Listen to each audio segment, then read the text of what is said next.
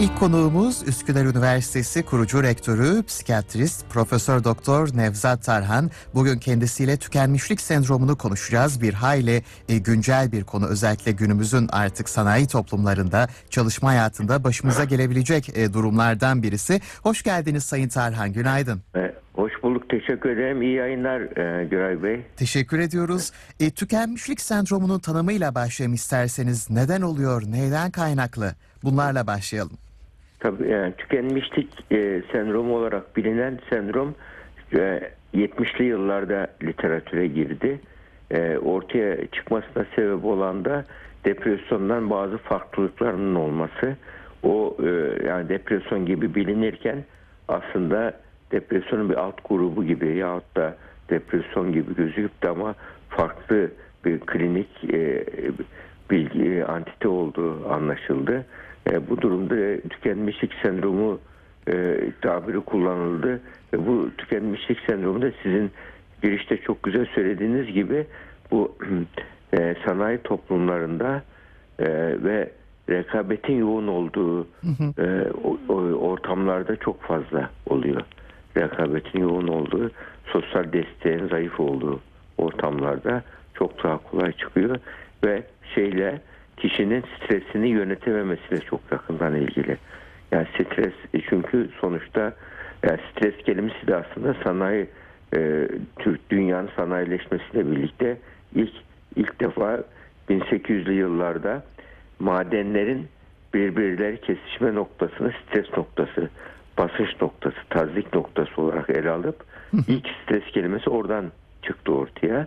Yani madenlerin işte yorulması ve e, maden e, e, yüklerinin e, ortalamanın üzerinde olduğu yerlere stresli e, olarak tanımlandı. Daha sonra bu 60 yıllardan sonra şeye girdi. E, tıbba girdi bu. E, stresle ilgili bir Kanadalı bir fizyolog çok güzel bir keşif yaptı. E, streste e, vücudutta streste savaş ve kaç tepkisini ortaya çıktı. Te tehlike anında vücut iki türlü tepki veriyor. Ya savaşıyor ya kaçıyor. Savaşırsa bir adrenalin salgılanıyor. Omuz, boyun ve sırt sempatik aktivasyon oluyor. Sempatik sinir sistemi uyarılıyor. Omuz, boyun, sırt, sırt kasları kasılıyor. Damar direnci artıyor, tansiyon yükseliyor, göz bebekleri büyüyor, dikkat artıyor, kaslar geriliyor. Saldırmak, savunmayla ilgili savaşma duygusu oluşuyor. Yahut da tehlike çok büyükse kaç duygusu oluşuyor. Beyin e, noradrenalini fazla salgılıyor. Tansiyon düşüyor, düşüp bayılıyor kişi. Bu beynin yani tamamen fizyolojik bir tepki olduğu. Yani vücut, bu yüzden adli tıpta bazı vakalar vardır böyle.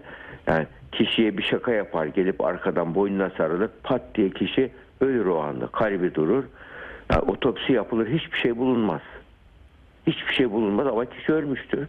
Neden öldü? O zaman esansiyel ölüm deniyordu. Bilinmeyen ölüm deniyordu. Şimdi de anlaşıldı ki o aslında beyin kimyasal depoları birdenbire boşaltıyor korkuyla, şokla. Noradrenalin öyle bir boşalıyor ki kalbi bloke ediyor. Mesela o hastaya kalp masajı yapılsa hemen o anda hemen toparlar. Öyle bir e, şey ölüm neden oluyor. Ya bunun gibi yani vücudumuz çok şey yani tükenmişlikle ilgili yani vücudun kişi kendini e, ne nelere mesela e, tükenmişlik sendromunun depresyondan farkı ne? Nelere tükenmişlik sendromu e, diyoruz dersek yani bir kere tükenmişlik sendromun fiziksel belirtileri vardır. Yani fiziksel belirtiler derken işte son derece müthiş bir yorgunluk vardır. Yani kişi mesela bir bardağı alıp şuradan şuraya koymak istemez. Kişi bir bu, ev hanımı mesela bulaşığı yıkamak, bardakları yıkamak gözünde büyür. Merdiveni çıkmak bile gözüne birkaç merdiven çıktığı zaman dinlenme ihtiyacı hisseder. Yani ve bu kişilerde uyku da kalitesi bozulur. Sık sık uyanma var, vardır. Ve bu uyku düzenindeki bozulma, bitkinlik, yorgunluk hissi fiziksel belirti olarak dikkat çıkar. Onun için tükenmişlik diyor. Yani daha önce canlı enerjik olan bir kimse böyle bedensel olarak ciddi bir bitmişlik, tükenmişlik e, duygusu. Hatta buna yetti artık dedirtir kişiye. Yani ben artık ya tahammül edemiyorum yetti artık e, dedirtir. E, diğer bir, bir duygusal belirtiler de vardır.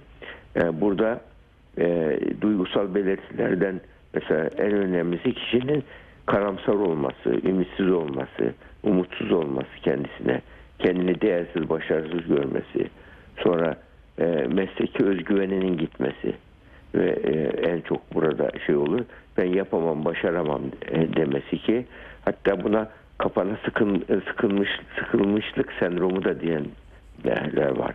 Yani kişi öyle bir ruh halinde ki kendini kapana sıkılmış gibi hissediyor. Düşün kapana sıkılmış bir şey olduğunu, dipsiz bir kuyuya düştüğünüz bir canlı olduğunu düşün derim bir kuyuda.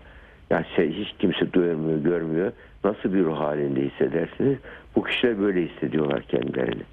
E, ve düşünsel belirtiler de var tabii bu kişilerin. Yani duygusal olarak böyleyken düşünce olarak da bazı farklı düşünceleri var bu kişilerin. Normalde düşüncelerini yönetirler, yönetseydiler bunu bu şeyini yani duygularını e, streslerini yönetebilirlerdi. E, ama düşünsel olarak da e, tükendikleri için, çöktükleri için bir var olan kaynaklarını kullanamıyorlar.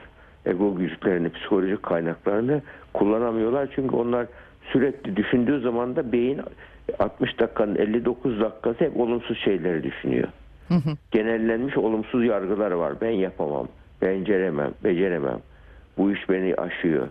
Bittim, tükendim artık deyip böyle şeyden yani tamamen e, yetti artık, bitti artık deyip zihinsel olarak bloklanma var, ümitsiz ve karamsar olma var.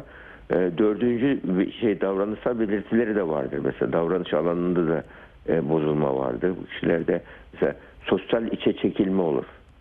İnsanlardan üzülü olur böyle durumlarda ve in- daha çok da bu tükenmişlik sendromu böyle hizmet sektöründe çok fazla insanlarla temasta. İnsanlara hayır diyemeyen kişiler çok rahatlıkla tükenmişlik sendromuna girer. Hayır diye yani yeteri kadar hayır diyeyim içine atıyor atıyor ve ben tükenmedim yapamam diyor. Halbuki daha önceden söylese ben e, iş setini bırakıyor gidiyor mesela. E, Çekim setini bırakıyor gidiyor birdenbire yapamıyorum diye. Niye aracı ben tükenmiş sendromu yaşıyorum diyor. Halbuki başlangıçta bellidir o yorgunluklarla böyle o şeylerle o anda zaten ilaç bile gerekmiyor başlangıç döneminde fark ederse. Sadece düşünce alışkanlıklarını değiştiriyoruz bu kişilerin. E böyle olaylara bakış tarzını, ele alış tarzını değiştiriyoruz.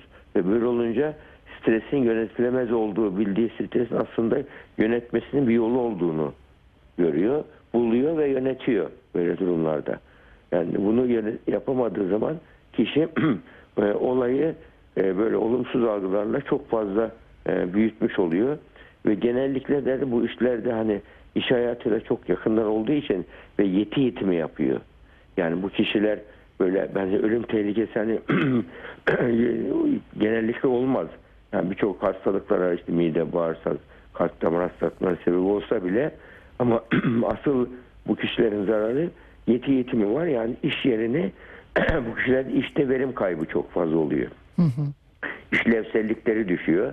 Yani iş doyumunu sağlayamayan kişiler oluyor. Yani hizmet sektöründe burada e, bu kişilerin e, ve sürekli aciliyet isteyen işlerde çalışan kişiler de çok olur. Onun için nasıl böyle radyolojik radyolojide çalışanlara şey vardır böyle ya mola verdirilir zaman zaman uzak şeyden uzaklaştırılır bir saat erken çıkar vesaire gibi böyle hizmet sektöründe çok e, e, işte call çalışan bazı şeyler vardır ki yani gerçekten e, şeydir tü- tüketir insanı öyle kişilerde bazı e, yöneticiler bunun farkına vardığı zaman böyle durumlarda hep bir kişiye yüklenmezler. Bu kişilerin bir özelliği de sorumluluk duyguları yüksektir bu kişiler. sorumluluk duyguları yüksek olduğu için yani şey yaparlar. Yani ki- kimseye hayır diyeme, diyemezler ve ben yaparım başarısızlığı tahammül edemezler. Yani ya başarısız olmaktansa ölsem daha iyi gibi bir düşünceyle hareket eder aslında iyi niyetli bir yaklaşım ama insanın da bir şeyi var mesela elinden kaldıracağı şey bir 10 kilosu insanın gözü bir gramı bile kaldırmaz göz kapağı. Yani onun için bu duruma şarta e, e, konumlara göre kişi e, sorumluluk altına yük altına girmesi gerekiyor ve iş yerinde onun için küçük mo- molalar vermek gerekiyor. Küçük molalar verilemezse bir müddet sonra moratorium vermek gerekiyor. Yani tüken iflas ettim diyor. Yani tük- e, tamamen konkordata ilan eder gibi oluyor her şeyden. Tükenimde e, yani birçok e, ona güvenerek başlayan birçok işleri yarım bırakmış oluyor. Yani bunun için e, burnout sendromu da deniyor işte tükenmişlik sendromunda e, e, önceden yani bu ön belirtilerle hissedilebilir. Yani bu kişilerin düşünce alışkanlıkları yanlış oluyor. Yani e, kapanma, kısılmışlık hisleri yaşıyor. Hep yakınırlar mesela bu kişiler. Bakıyorsunuz çok yakınmacıdırlar. Hep hallerinde şikayet ederler. Küçük şeyden mutlu olamazlar. Sahip olduğu olumlu şeyleri göremezler. Hep olumsuz şeylere odaklanırlar.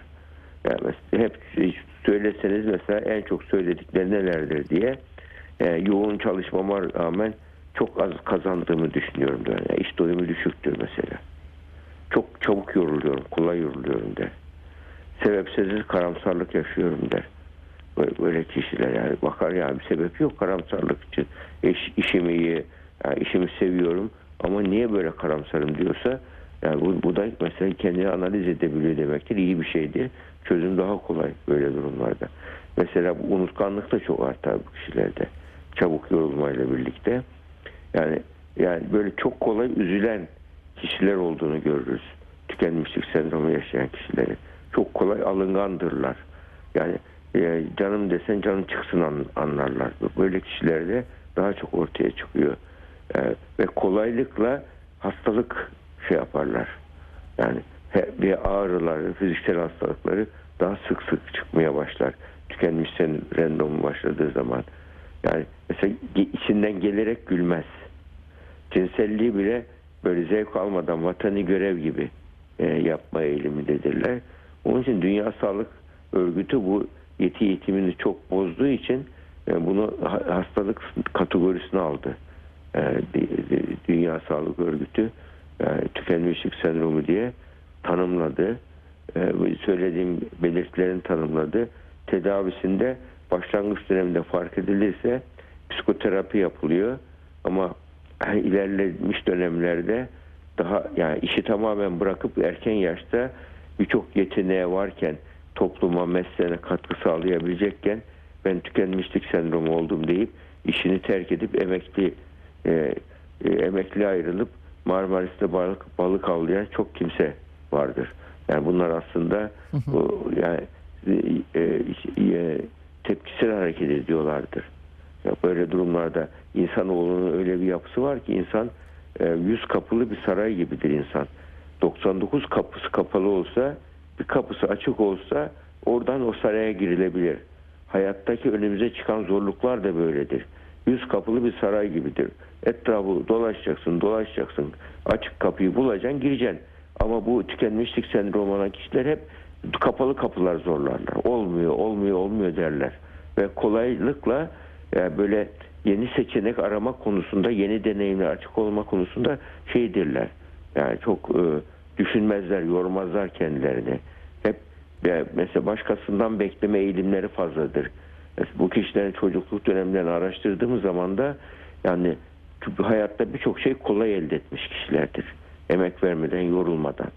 Onun için şu anda bu yeni yetişen kuşak çok konformist bir kuşak. Birçok şeyi kolay elde etti emek vermeden, yorulmadan. Mesela yok bilmiyor, hayır bilmiyor. Bir açlık nedir bilmiyor.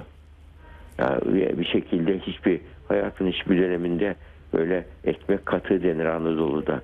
Yemek bulamadığı zaman şeye bol ekmek doğrarlar yerler. Yani bu yeni nesil bunu bilmek bilmiyor. Bolluk içinde büyümüş. Onun için bunlar bunu birazcık mahrum olduğu zaman orantısız tepki verebiliyorlar. Yani onun için yani bu mesela bu krizde bizim aslında şu anda yani küresel bir kriz var ve Türkiye bunu daha büyük yaşıyor, daha gürültülü yaşıyor. Yani böyle böyle bir durumda ama ümitsiz karamsarlar hiç e, ne zorluklar yaşanmış. Yani onun için hiç kesinlikle yani Türkiye'de bunu böyle krizi aşabilecek e, hem toplumunun e, e, gücü var, sosyal yapımız var. E, bununla ilgili e, birçok geçmişteki kazanımlarımıza baktığımız zaman e, biz e, hiç sıfırdan İstiklal Savaşı kazanmış toplumuz. Yani İstiklal Savaşı kazandığı zaman Hatta orada meşhur bir şey vardır. Tıbbiyeli hikmet konusu vardır şeyde Sivas Kongresi'nde. Mesela herkes böyle artık mesela bu bir politik tükenmişlik yaşıyordu herkes. Artık biz Amerikan mandası olalım diye. Amerikan mandası demek Amerika'nın şeyi vilayeti gibi olmak. Onun hakimiyetine girmek. Onun hakimiyeti girmek. Yani o yönetsin bizi. Onun adına bir vali atasın bize o yönetsin tarzındaki ciddi bir eğilim varken bu e, Sivas Kongresi'nde 100 kişi davet ediliyor. 30 35 kişi geliyor. Onlar da mandayı ses büyük çoğunlukla manda istiyorlar. Bu tıbbiyeli hikmet 39 yaşında bir genç. Tıbbiyelerin temsilcisi olarak askeri tıbbiyenin temsilcisi olarak geliyor ve e, o kongrede bu konuşmaları duyunca e, ben diyor buraya ya Mustafa Kemal'in de olduğu Atatürk'ün olduğu o dönem mecliste diyor şey e, ben diyor burada bağımsızlık için geldim diyor. Atatürk'e dönüyor çocuk. Diyor ki siz de eğer karşı çıkarsanız bağımsızlığa size de karşı çıkarız diyor. Biz tıbbiyeler olarak bağımsızdan başka bir seçenek düşünmüyoruz diyor. Ve onun üzerine tam da Mustafa Kemal'in de o öyle bir şeyi varmış yani. Yani o da aynı benzer düşündüğü için yani liderliği tabii müthiş bir liderlik orada. Düş- Düşündüğü için diyor ki ya istiklal ya ölüm diyor o zaman. Ve o zaman e, Erzurum Kongresi'ne gidilince bütün Türkiye'den daha çok katılım oluyor ve orada e, e, bağımsızlık savaşı kararı veriliyor. Yani düşün burada aslında bir o tükenmişlikle ilgili yani böyle bir nesil, nesil yetiştirmemiz lazım bizim. Ufak bir tük- engelli hemen tükenmişlik sendromuna girmek yerine yani tükenmiş sendromuna girdikçe zaten klinik vaka bu ama girmeden önce koruyucu dönem var. Koruyucu dönemde kişinin şey yapması gerekiyor. Yani yaşam felsefesi çok önemli burada. Ufak bir engelle küsersen tükenmiş sendromuna düşüyor. Girebiliyorsun rahatlıkla ama böyle acılarla mücadele acılar insanı geliştirir. Hatta bir şey vardır bak.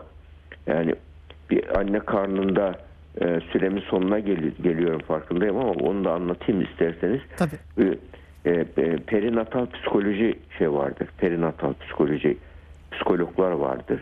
Doğum öncesi yani doğum esnasının e, en iyi psikolojisi nasıl olur diye araştırma yapan. Onun araştırmasında bir çocuk doğarken e, normal doğan çocukla e, anne, doğum kanalından geçerek doğan çocuğu iki çocuk üzerinde bir araştırma test yapıyor araştırma. Çocuklar doğar doğmaz topuklarına bir iğne batırılıp stres hormonu ölçülüyor. ASTH diye bir hormon ölçülüyor hemen. Stres cevabını ölçüyorlar çocuklar. Şimdi e, sezeryenle doğan çocuklar doğum kanalına girmeyen sezeryenle doğan çocuklar hemen anne karnına hemen çıkıyorlar kolayca. Bu çocuklarda e, topuklarına iğne batırıldığı zaman stres hormonu daha çok salgılanıyor. Hmm. Ama e, doğum kanalından böyle 1-2 saat şey, zorlanarak geçen çocukların topuklarına iğne basıldığı zaman daha az stres hormonu salgılanıyor. Bu e, bu ne, nasıl aç- açıklanıyor bu?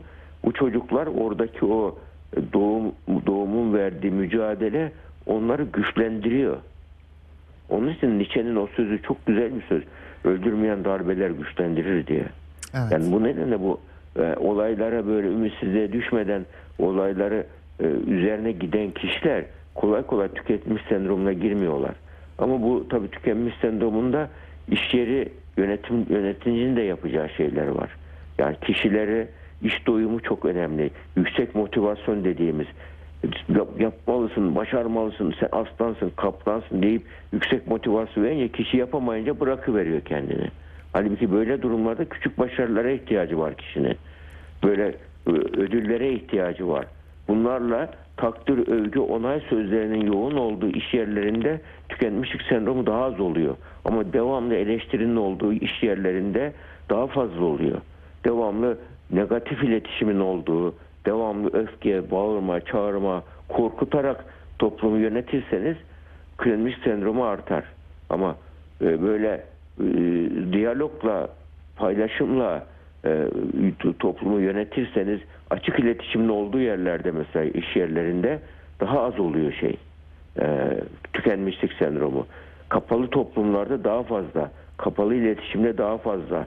Yani böyle durumlarda insanlar güvenden çok korkuyla hareket ediyorlar. Halbuki bir iş yerinde, bir ülkede korku istisna, güven esas olmalı. Ama korkunun yaygın olduğu toplamları tükenmiş sendrom oluyor ve daha çok öfkelilik oluyor, sinirlilik oluyor, tartışmalar oluyor, grup stresi dediğimiz durumlar oluyor. Ufak bir kıvılcımdan olaylar çıkıyor. Onun için e, bu şeydir, pat, pat, pat, toplumu patlatır böyle korkuyla yönetilmek. Ya da işte bir iş yerinde devamlı işten atılma korkusuyla yönetilmek. Bunlar e, o iş yerinde insanları tüketir ve sık sık ve iş e, de- değişim olur. Yani çalışan değişim olur böyle iş yerlerinde. İnsanlar yurt dışına kaçarlar. Yani giderler. E, Bu nedenle yani burada güven oluşturmak çok önemli. Hatta bunu Fukuyama yüksek güvenlik toplumlar diye ayırmış. Yüksek güvenlikli toplumlarda keşifler daha fazla, başarı daha fazla, daha yüksek. Düşük güvenlikli toplumlar korku toplumları. Hep savunmaya yönelik çalışıyor kafalar, korkuyla yaşıyorlar. Böyle toplumlarda keşifler daha az oluyor. icatlar daha az oluyor.